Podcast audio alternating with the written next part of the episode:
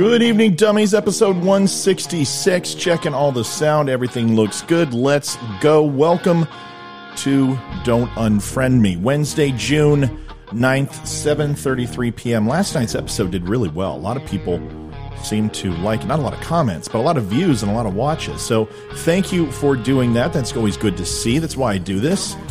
And uh, tonight is not going to be any different than the other night. We're going to have some topics. Colorado Avalanche lost again. Th- three in a row they've lost. You, you know, listen, that's why the playoffs, it's a completely different season. If you are not a hockey fan, you may think your team is the greatest, but the playoffs, it's a different time and place and energy level than any other sport. I mean, football's pretty much the same people we always know are going to go are going to go. Basketball, the same thing. Baseball, it's all predictable. But hockey, nobody gets it right. Like I said, the President's Cup trophy has been a curse for the last 25 years. I think like three or four teams have won the President's Cup trophy. The Colorado Avalanche were the last. They're not done. They just got to go into Vegas, and it's ridiculous. I mean, that place is is is a can of death for most teams, and Vegas is built like a Stanley Cup team. They're going to do well. So let's hope. That's all we got. We can we can hope and pray. But either way, Colorado Avalanche did not. They had the game in hand, and then they just gave it up last night. But anyway, I had to talk about it. I talk about it every night. It's wonderful to have you here. What are we doing besides talking about the Colorado Avalanche choking? Laziness doesn't exist, according to Neo. Neo either does the spoon. What is laziness? We hear it all the time. People say, "Oh, I'm lazy," but is lazy real? Is it a state of mind? Is it just something that we say without truly getting to the root cause? We're going to get to the root cause tonight. Next, I'm not saying I'm right, just that you were wrong. People who can't admit that they are wrong. Is that everybody? Is it certain situations? Or are there people who are so completely unself aware, which is not even a word, they're not self aware, is it possible that it's only certain situations, or is this an epidemic of, of, of proportions that we don't even understand? Is that there are people who can't admit in their job or their love life or marriage or as a parent or whatever that they're wrong? Well, we're going to talk about it tonight. We're going to talk about some of the signs of people who can't admit they are wrong. And lastly, probably one of my favorite segments of the year thus far Louder at Loudoun County Public Schools. I have a video of my daughter I want to show you where she faced off against a teacher and then another teacher who came from Fairfax County to Loudoun County to speak on the behalf of students and faculty and the teachers union and it's fantastic. I hope you stick around for it. But in the spirit of the higher education system, a 6th grade teacher asks her class how many were Biden fans despite them not knowing what a Biden fan was, but wanting to be liked by the teacher, they all raise their hands. Well, all except for little Timmy. The teacher looks over to little Timmy and asks, Timmy, why are you being different again? And he says, Well, because I'm not a Biden fan. She says, Well, why aren't you a Biden fan? He says, Because I'm a Republican. The teacher snuffs and says, Oh, really? Why are you a Republican? And he responds, Well, my mom is a Republican, my dad is a Republican, so I'm a Republican too. She then says, Oh, really? Then what if your mom was a moron and your dad was an idiot? What would that make you? Little Timmy smiles and says, A Biden fan.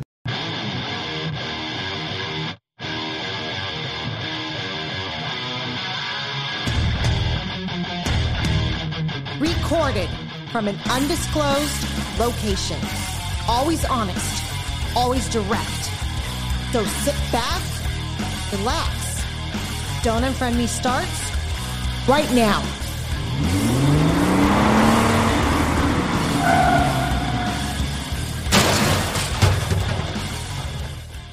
Welcome to episode 166 of Don't Unfriend Me. What is Don't Unfriend Me?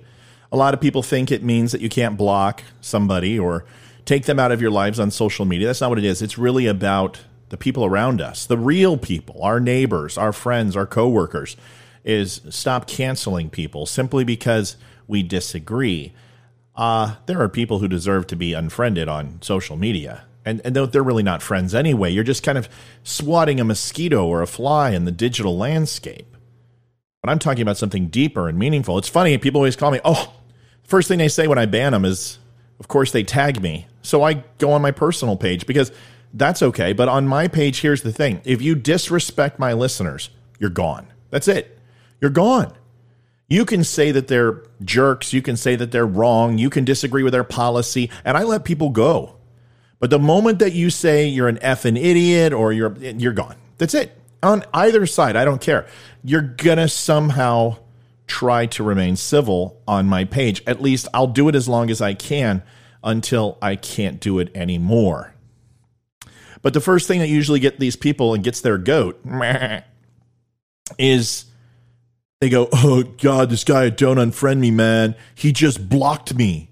He blocked me. He did. I got him to do what he said don't do." no, I said don't unfriend me. I didn't say anything about you. So you obviously have never watched the show. It's not about that. If you're an asshole, you're going away. If you are incorrigible, if you are unflappable in your resolve to be a complete douche, you're gone. I, I just don't have the time or inclination. I don't need viewers that bad. Ultimately, until this makes money, I, if I have one or 20,000, it's really my narcissism that's just keeping me going, right? I mean, it's ridiculous. You're not going to stick around. Don't disrespect my viewers. Say what you want about me. I really don't care. But nobody really kind of attacks me. My stalker did, but that didn't last very long. But the point is, is because I, I try not to make it about me. I just try to bring you the news and bring you ideas and have you think about something different. Basically, I'm the Zima of today. If you don't know what Zima is, you are young. The malt beverage put out by Coors, and it tasted like ass. If you ever wondered what drinking hand sanitizer would feel like from a texture standpoint, that was Zima. It was a real thick, malty liquid. It was just nasty. You could. I, I, would rather drink hand sanitizer. I digress, folks. Episode 166. This is Don't Unfriend Me. Who am I? My name is Matthew Spear. I am your host. I went the long way around the barn and went on a tangent. I do that from time to time, and usually the first five to seven minutes. That's what happens. Where can you find me? Well, wherever you're watching this. But if you were looking for some other sources, I'm on Facebook, I'm on Instagram. Uh, you can find me on Anchor. That's where all my podcasts are, Apple iTunes. I'm pretty much all over the place. I really don't spend a lot of time on Twitter and I don't use Twitch and all that type of stuff. But Facebook, YouTube, whatever, please stop on by, say hello. If you have a YouTube account, jump on over there, give me a like, share, and follow, subscribe, whatever the hell you do over there. It's going slow. Facebook is blown up, and we are well over 20,000 followers now, and that has to do with you. So thank you. Please give me a like, share, follow, subscribe. If you're not a follow person, if you're not a like person, and you just don't like social media, go to don'tunfriendme.com. You can find my entire catalog, watch all my shows, and do all that stuff, and experience what you're experiencing tonight. So let's get started. Laziness doesn't exist, either does the spoon. One of the two most significant statistics from this morning's jobs report. Has everyone seen it? If you haven't, please look it up. It's alarming. Workers are not coming back. I just had a conversation with one of my owners where we had to make a hire, and we both agreed this is the most aggressive from a employer standpoint and lackluster workforce we've ever seen. People don't want to come back. Data released by the Labor Department was uh, this morning shows last month 61.6% of the working age population were active in the labor force, either working in jobs or looking for them. That is essentially unchanged from the summer of 2020. But the second most significant statistic is that wages are soaring. In May, average wages grew at 6.1% annual rate. In April, they grew at an 8.7% annual rate. Combine these two statistics tell much of the story of the economy this spring. Employers employers are boosting wage offers in order to attract and retain workers who are increasingly difficult to attract and retain. By the way, Valor is hiring if you're in Virginia or Maryland, and we're paying very well. But this is a situation you would expect with employers' demand for workers growing much faster than workers are returning to the labor market. The supply and demand, after all. Labor demand is booming and labor supply is not keeping up. The process of fully reopening the economy, it was always going to be herky jerky, so to speak. And this imbalance between labor supply and labor demand will not last indefinitely.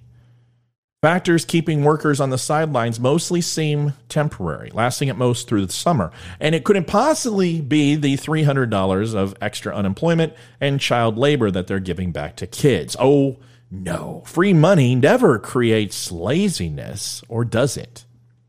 That $300 federal weekly supplement to standard state provided unemployment benefits is playing a role in the stagnant workforce participation rate. That policy expires in September and around half of the states will opt out sooner than that. But remember, the child in July, three hundred or two hundred fifty dollars per child under the age of six, and two hundred dollars over the age of six, all the way up to eighteen. Pretty much everyone in America, like ninety-one percent of America, is going to get it. If you made over one hundred and fifty thousand dollars, it'll dwindle down until nothing. The more you made, that's coming in July. Struggles finding adequate childcare are likely playing role to some extent as well. This should resolve itself as schools and child care centers reopen. In addition, it simply takes some time for workers to search for jobs and for employees to hire them. But is that really it? Even if workers return at faster rates in the fall, the potential of significant wage pressures growing over the summer is concerning because it could boost consumer prices. If upcoming inflation data show consumer prices going above 4%, many will be alarmed. The Fed needs to adjust its communication strategy to make it clear to markets that it understands these risks. And policymakers should be looking for ways to relax constraints on people returning to work. Republican governors are doing that by opting out of the $300 unemployment benefit supplement. But more can be done. Long spells out of the labor workforce are bad for workers, and slack labor markets, employers are reluctant to hire workers who have been out of work for long periods of time. It's just a natural phenomenon that happens. Long term non employed workers see their professional networks weaken and their skills deteriorate. There is good evidence that workers' health outcomes suffer during long periods of unemployment. It would be better for the economy if workers were returning, yes. And it would also be much better for workers themselves to avoid long spells of non employment. Workers sitting on the sideline is a serious issue. More is at stake than a bumpy economic ride. I remember the first time I stayed home sick from school. I got to read comic books, drink 7 Up, eat crackers in bed, and watch my mom and dad's 23 inch color TV in their room. I was hooked. This Zenith TV was gorgeous, by the way, a CRT cathode ray tube TV with all 13 channels, UHF and VHF. Fantastic.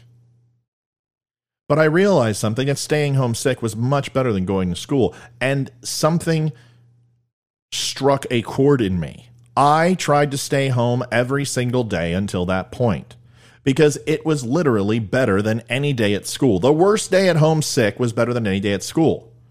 So when my wife and I had children, we decided after some conversation that this was probably hereditary and this laziness, which isn't really laziness, was probably going to be built within my children. So they would only stay home if they were throwing up or had a temperature, right? That's what we all say. But we stuck to that.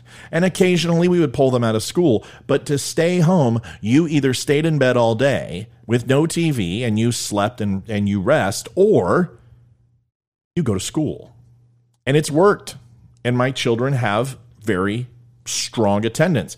But if you incentivize people to stay home, most assuredly they will. And this is what's happening.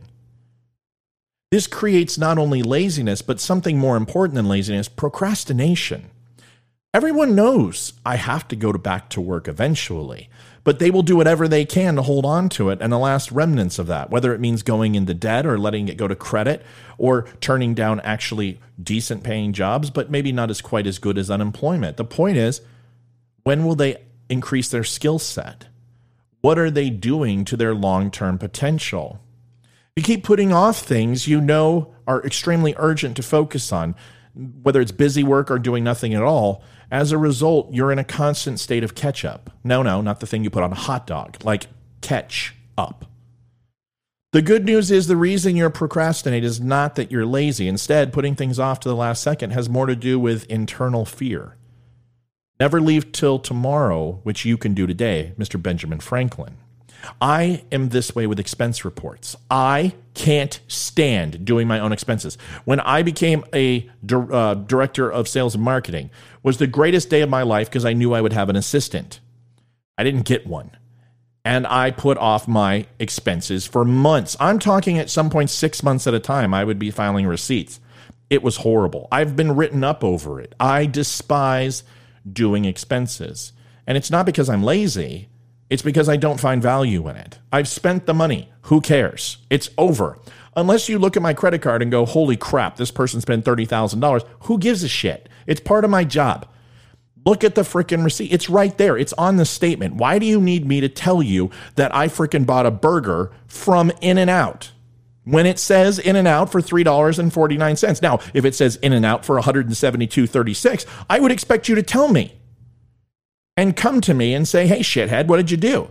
Well, I bought it for the entire uh, the entire choir at my daughter's school. Well, you're fired. Do I really need to fill out an expense report for that? Oh, it's for taxes. Oh, okay. No, it's not. It it's just mundane crap. So Benjamin Franklin though had the right idea when he wrote that. After all, it always is better to get things done quickly. It's always better to turn on a project early than it is to scramble desperately towards completion minutes before the due date. That'd be nice, wouldn't it? But if you're the kind of person who could easily do that, you wouldn't be here right now listening to me about this. You would have turned it off and said, Well, I'm not a procrastinator. But you are. And everybody's a procrastinator with something. I wake up early. I work out. I do my job. I do this show. I am religious about it. And the reason, and I very rarely miss. I think I've posted the th- three or four times that the site's broken and I won't be posting tonight, but it's something that I religiously do. I have a schedule and I care about the schedule. I still don't do expenses. But procrastination, I imagine, is a demon we've all wrestled with on more than one occasion. You know you need to get stuff done. However, you can't push yourself to do it. Instead, you just waste time. The good news is, like I said, you're not lazy. Not really. It's like a deeper reason is behind your inability to get things done. Social psychologist Devon Price says, I don't believe laziness exists. Situational constraints typically predict behavior far better than personality, intelligence, or other individual traits. There are always barriers. They continue to say that. Recognizing those barriers and viewing them as legitimate is often the first step to breaking lazy behavior patterns. And why you can't get anything done on time? Well, answer this question What sort of association do you make between your workplace performance and your value as a person? For example, if you make a mistake in the office, do you treat it as a personal failure? Today, I got some feedback. Was it negative? I took it as negative and I took it personal. Why? Because I like to be a perfectionist. I have always been that way. I don't like to lose, but I can admit when I'm wrong. And that's not hard. The problem is is that instead of me getting frustrated or upset like most people do and put their head in the wall, I tend to give deference. I tend to be prostrate to somebody's thinking. I put myself under, so to speak. And I begin to take responsibility at an epic level, almost to a point where it's detrimental to my career. Everyone has these problems. According to the Australian Institute of Business, and we should always listen to the Aussies, right? Perfectionism can actually play a significant role in procrastination. To summarize, high achievers can fall into a toxic mindset where anything less than perfection is a failure. Generally, they may suffer from low self esteem that prevents them from effectively starting on task. Hey, fuck you, man. Who are you saying that? No, I'm just kidding. Or have such a paralyzing fear of failure that they can't even motivate themselves to start. Chances are you aren't even consciously aware of the fears described above, and they can manifest in a wider number of ways. And honestly, there's not much you can do about it. If you're not conscious of it, it doesn't matter. Someone can tell you every day and you won't buy it. But the thing is, is that that's not the way I process. Actually, I'm a perfectionist because I care about my work and I want to be seen as reliable. And when I fail at that, it makes me feel stupid. And when I feel stupid, I lash out. It's always been a problem for me. And people aren't even trying to make me feel that way because nobody can make you feel anything. Only you can. But we're our own worst enemies. We get inside of our head. When the demons come at night and we're laying there sleeping, staring at the ceiling, we can talk ourselves into anything. This manifestation is a lack of motivation to start on something you don't fully understand, or as an aversion to criticism and scrutiny. It could manifest as a tendency to view even simple tasks as impossible or it could manifest as a tendency to seek distraction the moment things get somewhat difficult. And there's also the burnout and depression. Perfection, perfectionism isn't the only reason one might procrastinate, mind you. Burnout and its close cousin depression is an equally prevalent, equally destructive cause. You want to work, but you simply can't muster the energy to do so. you are drained, and even the smallest tasks seem to demand a Herculean degree of effort. Heather Ashman, an author with a master's in human behavior, notes this form of procrastination can manifest in several different ways. Difficulty prioritizing. Your brain is too overwhelmed to focus on getting anything done. Putting off even simple basic tasks. Again, you're too drained to do anything. Actively seeking distraction. Anything to avoid confronting your lack of motivation. Defeating the dragon of procrastination. Whether due to perfectionism or fatigue, the solution to procrastination starts with admitting you have a problem. From there, I strongly recommend seeking therapy for your underlying issue. And I'm not talking about seeing a shrink or getting on Prozac. Life coaches are amazing for this, but it's still a form of therapy. A lot of sports stars have it too. They have therapy coaches because they can't hit a freaking fastball or they can't hit a curveball, and all of a sudden they're 0 for 46 with three flies and hadn't had a, a ribby in 90 at bats. They have a mental problem. They need some help. So there's no shame in it. It's not a display of weakness or some sort of personal failure. The fact is, everyone can benefit from a trip to the therapist's office and call it what you want a mentor, a sports psychologist, or a shrink. It doesn't matter. It's all the same thing, and they all went to the same school. A lot of people go to therapy, particularly successful people who need to work things out. Consequently, take, talking to a trained professional can help you more than you know. Beyond that, there are little things you can do to motivate yourself between meetings or exercises or other tasks that you consider to be mundane. I've seen a therapist it's really a big waste of time for me because I tend to put that person on the couch. I remember when I was 12 years old, I had a therapist that I had to see because although my IQ was excelling, I couldn't stay focused. I would get in fights and I would get in this. It really wasn't fights. It was me getting my ass kicked every single day as this class bully would follow me home on the bus. But my parents saw it as fights because my dad wouldn't hear of it. He would just say, go fight him harder. Well, that doesn't work, especially when you're literally soft as a frickin' jelly donut, which I was.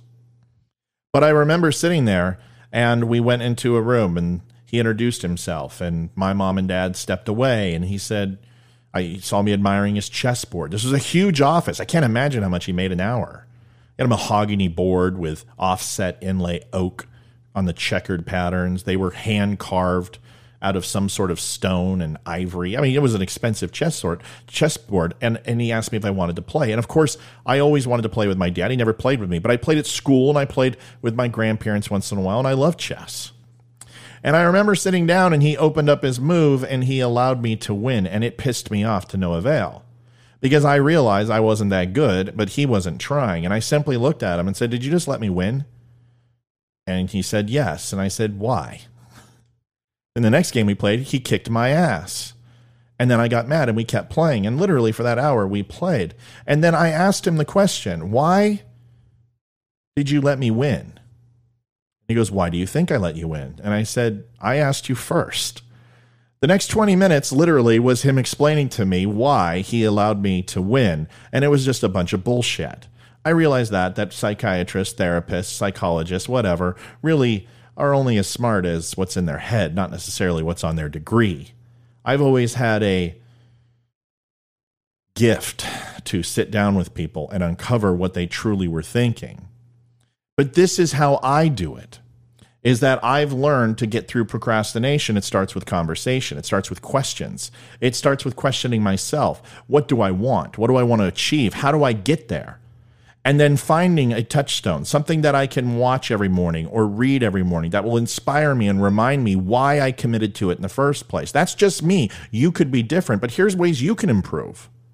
Learn to recognize when you're procrastinating. Take action and refocus your attention when you do. If you are procrastinating, simply do it for two minutes. And then every time you look at the clock, say, I'm going to do it for one more. This is how I get through expenses. I say, I'm going to do one and submit it every single day, and I don't do it. So then I sit down and I just do a couple, and then I say, all right, give me one more. Let me give me one more. And this is how SEALs, special forces, push their bodies past the breaking point. You learn this in the military. You can give one more push up. You can negotiate with your body for more. You just have to have the conversation and be willing to fail.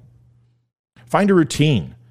This doesn't really need to be anything complicated or even related to work. It could be as simple as going to a particular coffee shop for lunch every Wednesday or Thursday or whenever. You can gradually make this routine more intricate and complex as you move forward. Break big tasks up into smaller, bite sized, actionable chunks. Commit to each small task and don't focus on anything else until it's done. Work in small spurts of 15 minutes or less. Take a break every now and then. Minimize your distractions when you're working as much as possible, or have one available to help you with your train of thought.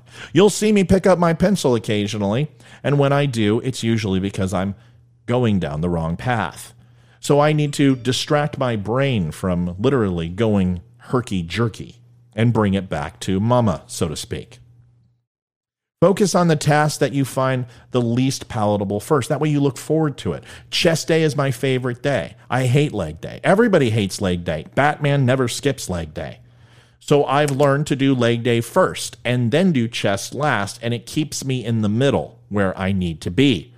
Reward yourself for difficult tasks. Make sure you recognize when you do something strong. But don't blame yourself for procrastinating. You're working to overcome it now. We all procrastinate every now and then. But if that behavior is starting to negatively impact your personal and professional life, you need to address it. Follow the advice above, and you can do just that. I give a lot of advice on the show. People ask me a lot of questions about their weight and about how they think, and I try to give them my answer. But what works for me doesn't necessarily work for you. But here's the thing try everything until you find what does or continue to put it off and never make that change that you constantly are arguing and negotiating yourself with. It's exhausting. Procrastination. I got it from my father. A quick story the bathroom, we had a shared bathroom in my mom's bedroom and my bedroom. We had no doorknobs on our bathroom doors for like three years.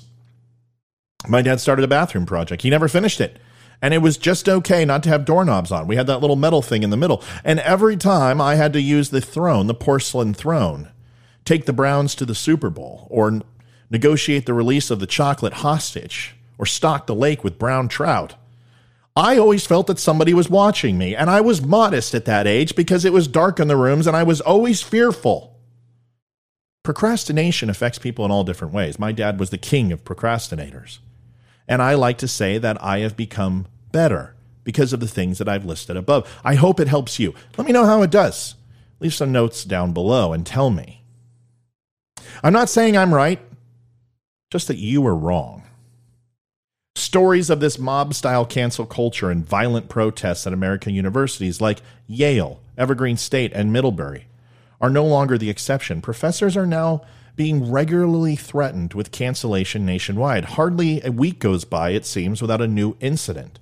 A music theory professor at the University of North Texas published a critique of another scholar's critical race argument about music theory, and his dean opened an investigation in the name of reaffirming our dedication to combating racism on campus and across all academic disciplines. A Princeton professor of classics came under fire for a dissenting letter against his colleagues. Racial justice demands and faced professional consequence as a result. A professor at University of North Carolina was accused of creating an unsafe learning environment for a pedagogical role play exercise on social and economic justice. Even at the University of Chicago, a school that has been on the forefront of free speech and civil debate and discourse with its Chicago principles, a professor of geo excuse me, geophysical sciences was attacked as unsafe for explaining his concerns about how his department was implementing diversity, equity, and inclusion initiatives. He rejected the idea that in order to hire more women in science, the university needed to lower its standards. And attempted cancellation has ensued. Mobs coming for professors have become commonplace. That is a phenomenon, and it has petrified and silenced many students as well. Students who regularly report wanting to hear a diverse set of ideas but are afraid to speak up, as well as the handful who challenge woke, intolerant ideas and make national news. This is a tribal mentality on college campuses built around progressive calls for reform. And this has emerged. And students and professors who push back against these leftist ideals are essentially canceled leaving them at risk for ostracism, intimidation, and facing threats of significant consequences. No, they're not going to turn into an avian bird that is flightless. to be ostracized, to be cast out, to be singled out, to no longer allowed to be a part of the town or village or municipality. Worse, these tactics have spread from our nation's cloistered campuses to infect the nation at large. I'm not going to give you the definition of cloistered. Look it up. I'm doing too well tonight. Many Americans report having censored themselves on salient social political issues out of fear of reputational consequences. Man, this is beautiful. This new dynamic is dangerous for democracy and threatens the social societal progress that stems from healthy debate. Of course, it's true that cancellation happens on the right too. But this recent study, which sought to quantify cancel culture, found that it is far more prevalent on the left. And these are qualitative results as well. Recent surveys sought answers to who is most likely to end friendships over politics. And in fact, I'm pleasantly surprised to find that the numbers from the May 2021 American Perspective Survey are not terrible. Only 15% of Americans report having left relationships over politics. 84% have not walked away. Well, I don't believe that. That's bullshit. But it's a good number. Let's assume it's right. However, a person's likelihood to end a friendship over politics is tightly coupled with their politics. Just 11% of those who identify as ideologically moderate say they have lost a friend over political matters. The number is a bit lower for Republican leaners, 8% and higher for Democrat leaners, and 18%. But a further breakdown of the responses reveals some troubling findings. While 10% of conservatives say they have lost a friend over politics, 28% of liberals say the same. For extreme conservative identifiers, 22% they have canceled a friendship, a handful of points higher than the national average. In contrast, a whopping 45% of extreme liberal identifiers have ended a friendship over politics, twice the figure of their conservative counterparts. While those on both extremes make up just under 10% of the overall sample, extremely liberal Americans and their actions have made cancel culture, culture a household name. Even amidst the political chaos of 2020, politics is not a regular point of conversation amongst friends. Among 6% of Americans say they talk government and politics with their friends on a near daily basis. Another 15% say they and their friends discuss the matter a few times a week. About a quarter, 24%, chat about civics a few times a month, while the majority, 55%, do so less often. However, 44% of extreme liberals talk politics at least a few times a week compared to just 13% of moderates and 32% of extreme conservatives. A quarter of Americans who are solidly but not extremely liberal or conservative discuss politics with friends on at least a weekly basis. While there is an ample number of conservatives who talk about politics frequently, conservatives are far less likely than liberals to lose or end friendships over disagreement. Instead, it appears that it is primarily liberals who cut off ties with those they disagree with. And I will tell you, this is what I've seen from my own feed, just to be honest. I have a lot of people from the left who come in and want to attack my show. They've never watched it, they have no idea what it's about. But they assume because anything says they're Trump or I have tattoos or American flags or military, they go, he's a righty. This is just what they do. This is the party that says don't be prejudiced, don't be racist, don't be ideologically entrenched. But Anyone who disagrees with them, you're, a, you're a fucking righty. Okay, that works. It's the new cracker. Okay? Moreover, the impulse to cancel does not stem from traditional social cleavages. If we look at generational cohorts, a huge factor in political behavior and outlook, we see minimal differences. Only 13% of Gen Zers and 17% of millennials have lost a friend because of that person's political beliefs. The numbers are practically the same for their boomer parents and grandparents at 18%. Neither race nor geography appear to play much of a role in an individual's likeliness to end a friendship over politics either. While 16% of white Americans claim they have stopped talking to friends because of politics, 10% of black Americans and 12% of Hispanic Americans report doing the same. City dwellers, who often find themselves in the midst of protests, are only a couple of points, 17%, more likely to say they have lost friends due to political difference than those who live in the sprawling, more private suburbs another 15%. So, in a way, it's good news and bad news. Cancel culture may not be as rampant as social media, and the press make it appear, but it remains an approach disproportionately taken by those left of center. This behavior is not only hypocritical, given the language of love and tolerance liberals preach, but it is also counterproductive.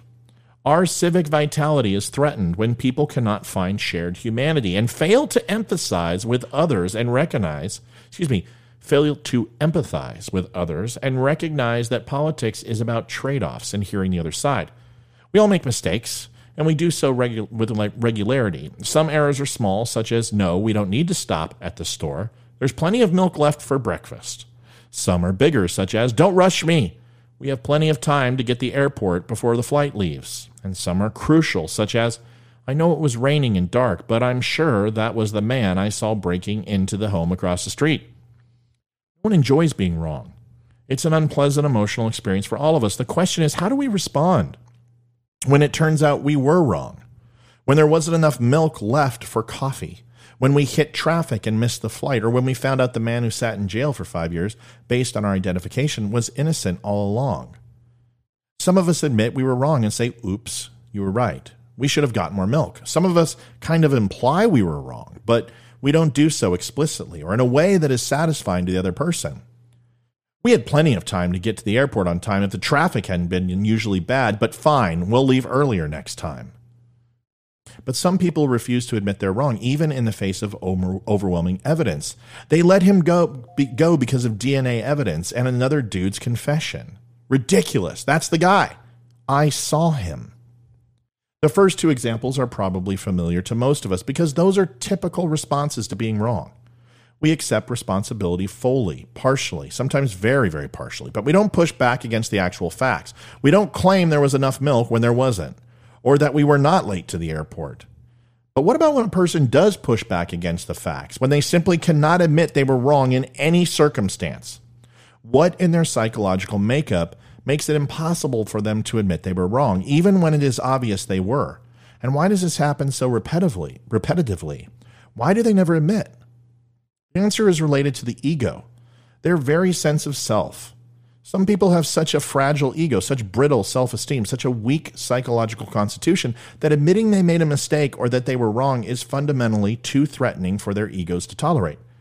Accepting they were wrong, absorbing that reality, would be so psychologically shattering. Their defense mechanisms do something remarkable to avoid doing so. They literally distort their perception of reality to make it less threatening. Steve Jobs was fantastic at this. So was Donald Trump. Their defense mechanisms protect their fragile ego by changing the very facts in their mind so they are no longer wrong or culpable. And although I am a Trump supporter, he was very good at this, and he did it constantly. They called Steve Jobs his reality distortion field, and that he could change reality at a whim. My wife does this too, and I haven't been known to do it on occasion. We all have. As a result, they came up with statements such as, I checked in the morning and there was enough milk, so someone must have finished it.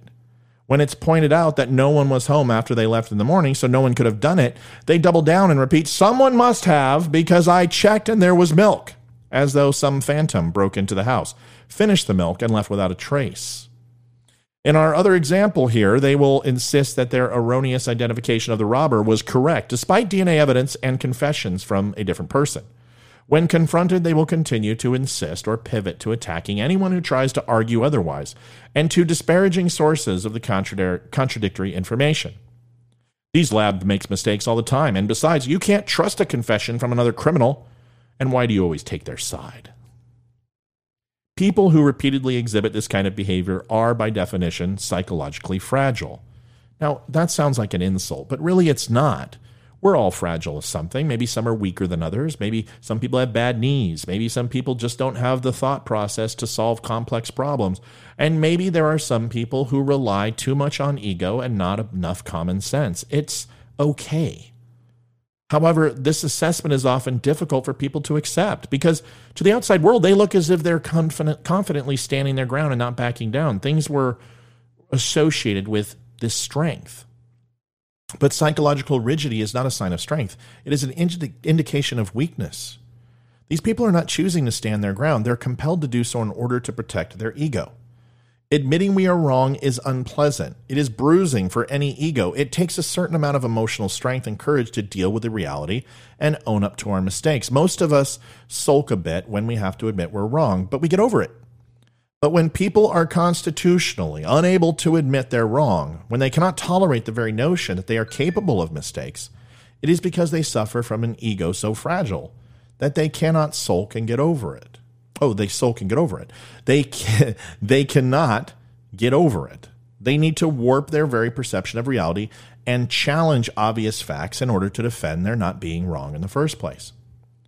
How we respond to such people is up to us. The one mistake we should not make is to consider their persistent and rigid refusal to admit they're wrong as a sign of strength or conviction, because it is the absolute opposite. Psychological weakness and fragility are real. There are a few things you can do. I've told you I have banned a lot of people from the site. And it's not because they argue or can't admit they're wrong. It's that they will not listen to anyone else's points. They'll make a statement. You answer the statement. And instead of them reflecting and addressing what you had to say, they will simply create more counter arguments to something that you're not talking about. The straw man, the fallacy arguments, there's like 11 different ones. And the whole point of it is that you can identify these people quickly. I have chosen to cut them out of my life. I just don't have time for it. I will be happy to accept them as a friend on Facebook, but on Don't Unfriend Me, I don't want it in my network. I want this site to be about argument. And argument requires two people to have a say, and it takes two people to listen. And that is probably the biggest thing that the deniers do is the failure to open up their ears, close their mouth, and use it to admit on even the slightest occasion that they could possibly be wrong. Louder at Loudoun County Public Schools, Virginia teacher Lilith Vanetsyan said her colleagues are afraid. Oh, Vanetsyan. It's Russian. Vanetsyan. I could try to do this all day. Lilith Vanetsyan. That's it. Said her colleague colleagues are afraid to speak out against critical race theory for fear of losing their jobs. Lilith, a teacher in Fairfax County, Virginia, confronted school board officials in neighboring Loudoun County on Tuesday to push back against what she described as radical lesson plans that will teach kids to root for socialism by the time they get to middle school. Parents the longer that you wait and don't have your child's uh, school accountable gives these guys more time to dictate what's best for your child's physical, mental, and emotional health, she said, pointing to the board as she spoke from the podium at Tuesday's school board meeting. She joins a growing number of parents like me and educators who are speaking out against the controversial critical race theory, which opponents argue is a, div- a divisive curriculum that teaches adolescents to judge one another by the color of their skin. I'm going to play the video for you. It's probably one of the best one minute speeches you can see. There's a book called One Minute Manager. I have had my team read it many, many times. And it's probably one of the best books for one minute to give praise, take praise away, give direction. And if you can't say it in one, you shouldn't be saying it at all. Now, that's not with this show. The show's One Minute Manager, usually about 45 of them. But this is one of the best one minute speeches I have seen. And then I'm going to go into one more video of my daughter, which I think you guys will appreciate. Let's give this a watch and just enjoy it. This lady smokes this board. Fairfax County public school teacher, and I'm going to give a message of encouragement to parents and teachers and students who are too afraid to come and speak forward. Parents, the longer that you wait and you don't hold your child's schools accountable gives these guys more time to dictate what's best for your child's physical, mental, and emotional health. Don't be afraid to speak out for your kids because they are voiceless and they, and they rely on you. You should be afraid of them rooting for socialism by the time they get to middle school. Teachers, it may seem that our careers have come to a dead end, but I'm here to remind you we don't work for the school board. We work to mold the next generation of well rounded American patriots. So don't give up because it is up to us. Students, you are on the front lines of these indoctrination camps. Challenge the staff when you're presented with a ludicrous statement, and do not allow anybody to tell you that you cannot accomplish anything because of your skin color or to hate yourself because of your skin color. Students, it is up to you to be the next generation of victims or victors. And finally, to the board, this isn't over, and your policies are just as. Nick Gofford, followed by Ryan.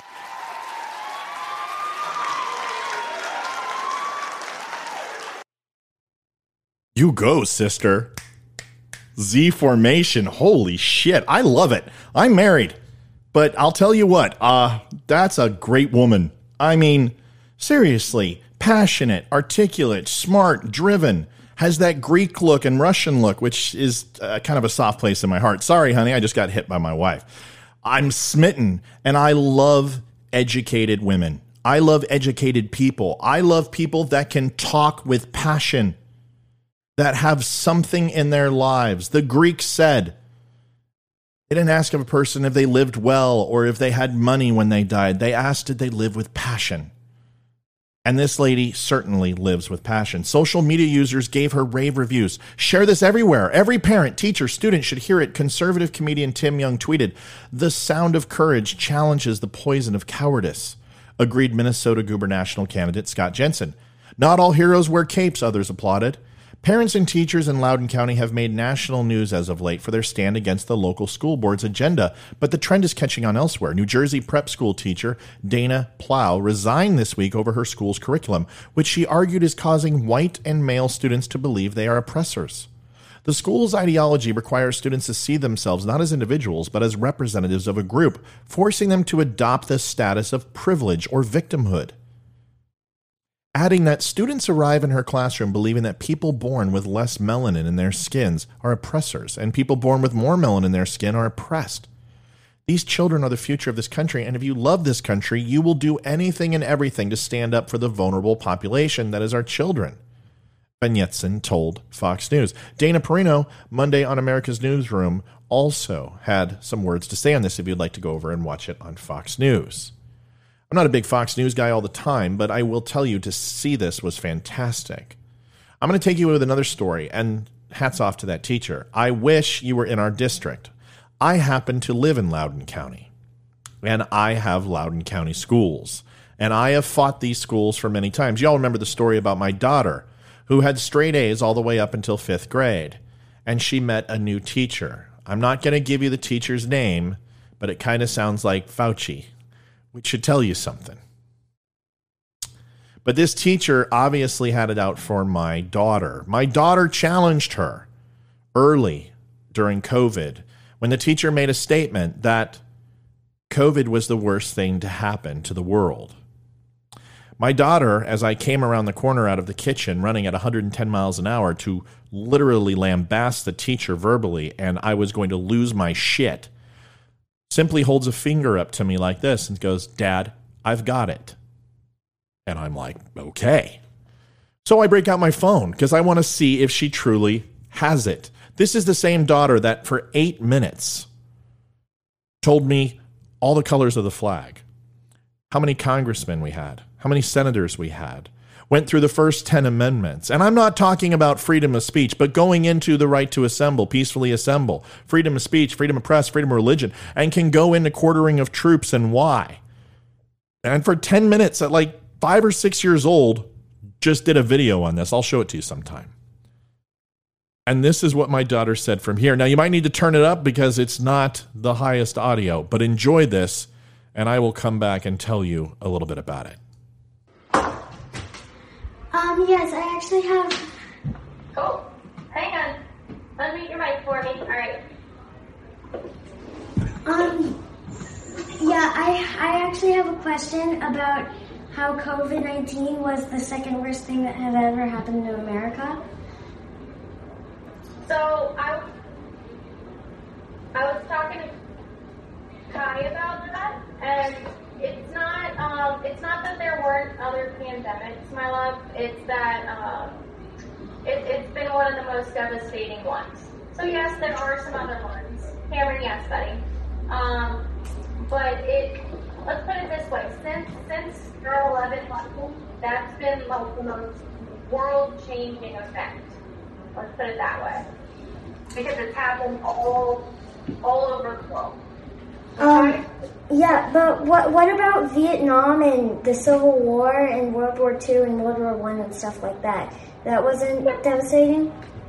Yeah, yeah, those are too. I just mean in respect to um, how it's, yeah, how it's affected the whole world. Does that make sense? No, it doesn't. And it didn't to my daughter who was trying not to piss herself laughing. Listen, I've raised my kids to ask questions and to challenge, and every single person should.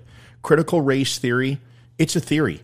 And it might be right. I'm not saying it's not. We can have that debate, but you must ask questions. Empower your children to think for themselves. I don't care if my daughter is a Democrat, but she will be the most educated Democrat on the planet and she will understand both sides equally. I get ridiculed sometimes from people to say, pick a side. You, man, you have such a voice. Run for office. Be a Democrat. Be a Republican. Pick one. I don't have to. I'm an American. I don't give a fuck about which policy and party I'm with. I care about what's morally and unequivocally right. That is what is important to me. My daughter, after that, for the first time in her life, received all C's. The teacher left a diatribe of information paragraphs of how great my daughter was and she uses her for her reading skills and her writing skills and, and, just how she emulated the perfect student but the grades were somehow different. That day most certainly did this. I have talked to the principal many times. I even said to myself i wasn't going to post this video. I've posted it one other time. I do it because this is what happens anybody who says that COVID 19 is the second most impactful thing that has happened in the world is a fucking moron and should never teach anything. You shouldn't teach how to make a peanut butter and jelly sandwich, let alone the education of our children. COVID 19 is not by far the worst pandemic ever. It's not even in the top 20 but let's not forget all of the other things in the world. And I don't have to go through the Crusades. I don't have to go through Kenya. I don't have to go through the Diamond Runners. I don't have to go through the, the Russians. I don't have to go through Syria. I don't have to go through the beheading of thousands and gassing of thousands of freaking Iraqis or the literal annihilation of the Jewish population in Middle Eastern Europe. There are so many different things that we could talk about. We can talk about financial crisis, Oklahoma City bombing, bombing. We can talk about terrorist acts. We can talk about school shootings. We can talk about 67,000 gun deaths a year. There are so many other things. But this thought process, critical race theory, toxic masculinity, white fragility, it doesn't allow you to explore other options. It is final as death. It is the stamp. It is the, the hand of death and the sickle and the scythe coming across, sowing and reaping the field. It stops all conversation because there is only one way. You're either racist or you're not. Well, there is a whole bunch of gray inside of there because everybody has a little bit of both. Everybody has gray. It's not so black and white. And isn't it ironic that that's the only thing they're teaching? These theories are not proven, they're not science. There hasn't been an argument or a debate about them. Because if you do, you are canceled. And folks, that is not democracy. That is not education. That is fascism. And that is the one thing that socialism is not supposed to be about. It's on the opposite extreme of the uh, uh, the opposite side of the political spectrum. Yet we find more and more that socialists have more in common with fascists, which is interesting. It comes down to this hats off to this teacher. I am so proud of her. I hope she speaks again because I would love to go see her do it. And thank you so much for standing up for our children. This is happening in your school district. The question is are you going to say something? What are you going to do about it? And if you refuse to, and you won't, at least arm your kids with a fighting chance, which starts with education, a passion to learn, the ability to admit they're wrong, and not to be procrastinators, if not lazy. See how I brought it all together, folks? Sometimes it just does that. Thank you, folks. That is it for my show tonight, episode 166, 54 minutes. I'm feeling good. I hope you enjoyed it. I hope you liked it. Remember, we can agree, we can disagree, you can love me, you can hate me, just don't unfriend me. But remember, I reserve the right to ban you from my site. Just don't be an asshole. That's all I ask. And I'll try to do the same. Folks, 1 800 273 8255, the Veteran Crisis Hotline. 22 veterans commit suicide a day.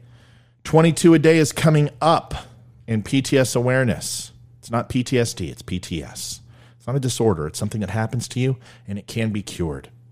The only way to do that is through conversation, and having that conversation is one of the toughest things a veteran will do. Give them that opportunity. Give them this phone number. If they can't talk to you, call me. I'll help. If you have a veteran in your life that you want to talk to, a son or daughter that you're not able to reach and something's wrong, please give me a chance. I would love to. I've done it many times before. But if that doesn't work, you can go to don'tunfriendme.com, click on the VCL link, and be connected to a Skype operator or whatever your teleconference you have on your computer, and you'll be connected. And remember, if you are a civilian, they will help you too. They turn no man, woman, or child away. They are amazing.